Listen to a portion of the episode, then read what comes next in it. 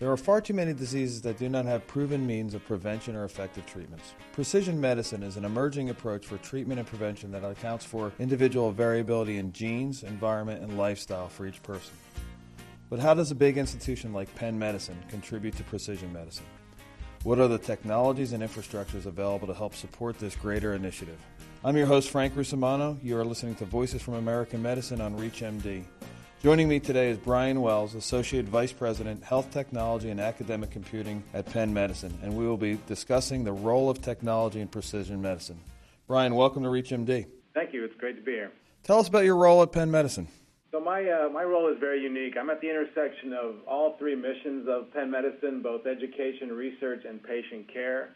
I manage a team of about 150 people who I like to say grease the wheels of science. Their jobs are to make sure the data is available, the applications and technology is available, and that infrastructure to do research computing is available to our clinicians and research teams at Penn.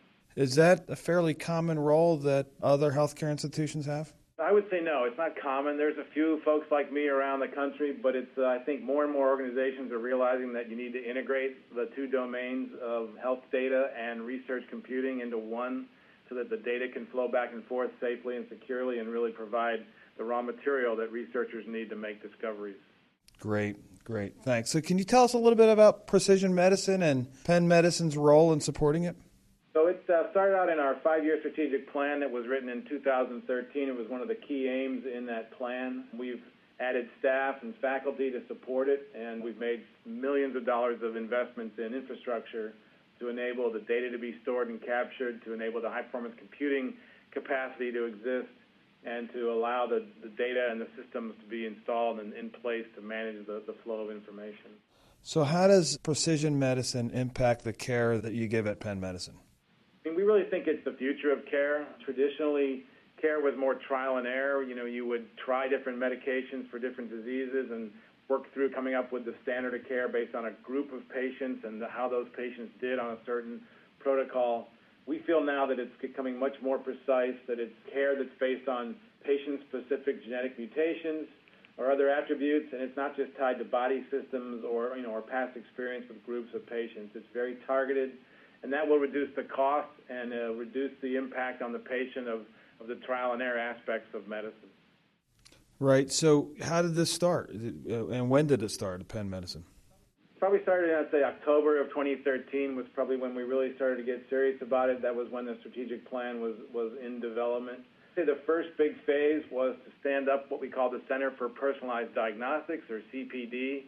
And that system and that procedure and those people, their job was to begin to implement a process for sequencing genetic tumors, genetic material coming out of patient tumors to figure out what's the specific makeup of that tumor and then thereby find the most appropriate drug or treatment for that tumor. For example, many patients have melanoma, but if you have melanoma with a BRAF V600E mutation, that's a very different protocol of treatment than a different kind of melanoma. We found, based on that process of sequencing their DNA of their tumors, that over 80% of the patients coming through the Center for Personalized Diagnostics and getting those results had their treatment protocol modified based on their sequence results. So that was really one of the first big steps was standing up that organization and hiring the people to lead it and get it organized and staffed.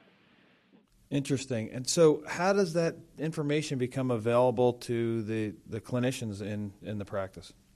Today, because genetic information is not very standardized as it, as it can flow around between electronic medical records, it's coming out as a paper report, really, that's either scanned in and emailed or faxed securely inside our organization to the ordering physician. And the pathologist that looked at the results comes up with the uh, variants that they think are clinically significant and then makes recommendations as to what drugs might be the best to use.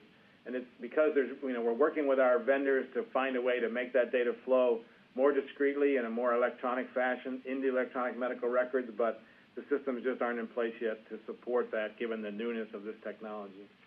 Brian, that's interesting stuff. Tell us a little bit about Pennomics. Sure. Pennomics is a name we came up with to brand our internally developed and somewhat purchased system that is where we house the research data and the clinical data. We had a clinical data warehouse for years that we started building in 2007 that we called Penn Data Store.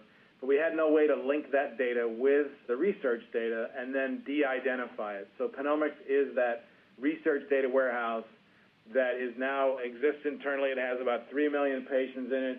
About 1.7 trillion variants of genetic data are in that system, and it connects all that information together that allows us, the researchers to, without institutional review board approval, they can go in and query that data and find cohorts of patients based on genetic data, based on their clinical data, based on sample availability in our biobank, and that's a really a very unique tool that very few places have in the country and it's really enabled us to, to make discoveries and, and find things that we never could before. Very interesting. If you're just tuning in, you are listening to Voices from American Medicine on ReachMD, and I'm your host, Frank Russomanno. Joining me is Brian Wells, Associate Vice President, Health Technology and Academic Computing at Penn Medicine. Brian, this is a huge undertaking, and, and, the way that you describe the program, the support system at Penn Medicine must be significant. Can you tell us a little bit about that?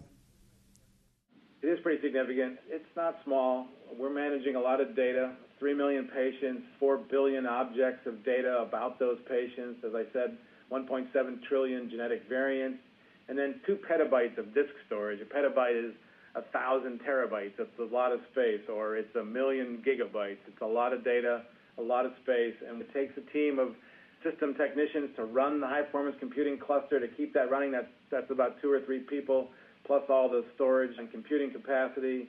Uh, I've got about 30 some people in my data access center that help bring all this data together and uh, de-identify it, liberate it, keep it secure, explain how to use it, support the tools and technologies that, that are accessing it. I've got two or three folks, two or three folks that are running a laboratory information management system that tracks the samples that are in the biobank as they come into the bank and go out of the bank for testing and evaluation. So it's, you know, and my whole team is about 150 people supporting the infrastructure and the technologies to, to enable some of this stuff to happen. So certainly the purpose of this is to improve patient outcomes. What are you seeing in that area? As I said, you know, one of the big things was the ability to modify a patient's treatment based on their genetic makeup of their tumor we are getting into what we call germline genetics as well, where we're testing for variants like BRCA1 and 2, which are tied to ovarian cancer and breast cancer. And if a woman has that variant, then we can provide genetic counseling and guidance as to what might be the best treatment for her and options for her to treat that condition. So we're seeing, I think, better outcomes, longer life for patients. We've been able to, in, using genetic engineering and other technologies, we're now able to take people's immune cells out of their bodies, re-engineer those immune cells, put them back in their bodies to fight their own leukemia, and we've treated over 130 patients for that condition with that technology, and I would say 90% or more have had almost a complete remission and, and are on the road to, to, in a sense, being cured of their leukemia. So it's exciting information, exciting technology, very promising discoveries. We're able to use the sequencing data that we did for a cardiology study to then turn around and use the same data for a glaucoma study because the genes that we sequence happen to apply to both conditions or, or similarly involved in both conditions. So it's a very, very exciting area, and, and we're trying our best to leverage the investment and uh, provide the benefits. That's that's great stuff. Tell us a little bit about how the clinicians, the the physicians, nurse practitioners, and PAs are feeling about the, the program, and what, what kind of feedback are you getting from them?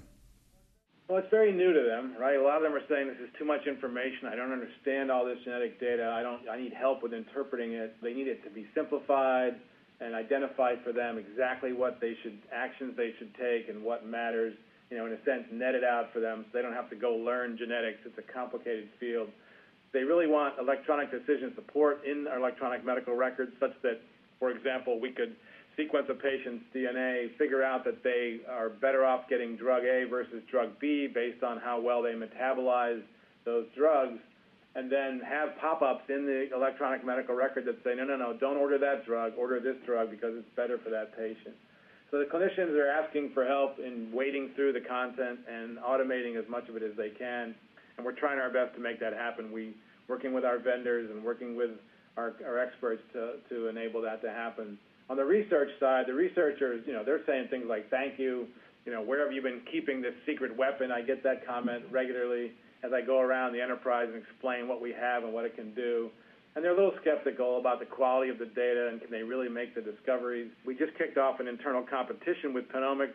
We're going to give two $10,000 prizes out to the researchers that can use the data within Pennomics to make discoveries within the data alone. So no patients, no patients have to get involved in coming in and giving blood or, or doing a trial or taking a drug. We're just going to look at the data, the historical data going back 10 years, and try to make discoveries just using the data alone in a fully de-identified way so that we're not taking uh, you know, advantage of anyone's privacy. That's really good stuff. So, so what are the next steps for you and your team? To continue to learn and evolve the technology, to make sure that we're making it as simple as we can, to reach out to our clinicians internally about what's available and how they can use it, to reach out to external clinicians about the CPD, for example, and make sure they know that this capability exists locally and they can send their patients here to Penn for this kind of complex genetic sequencing and, and advice and guidance. You know, we're hoping to get the EMRs to uh, come up to speed to support the data that we need and, and the capabilities that we need in the in the system. And we want to continue to expand. That we're running lower on disk space now. It's very popular. The more data we sequence, the more genetic we do, the more disk space we need. So we'll be buying probably more petabytes of disks to store the output. We've learned that governance is key, having a common governance structure over all this to make sure that there's agreement in the investments we're making is important. You know, so those are some of the things coming down the road. We'll continue to invest in more integration with our clinical trial management system with the EMR to make that easier for patients to flow from the research side into the clinical side and back. And those are just some of the things coming up. That's great stuff. Brian, uh, you, you've educated me, and I'm sure you've educated our audience. We really appreciate you joining us. Oh, it's been my pleasure. Thank you for the opportunity, and I, am happy to share this uh, exciting developments we have here at Penn. To download this podcast and others in this series, visit ReachMD.com. I'm your host, Frank Rusumano. Thank you for listening.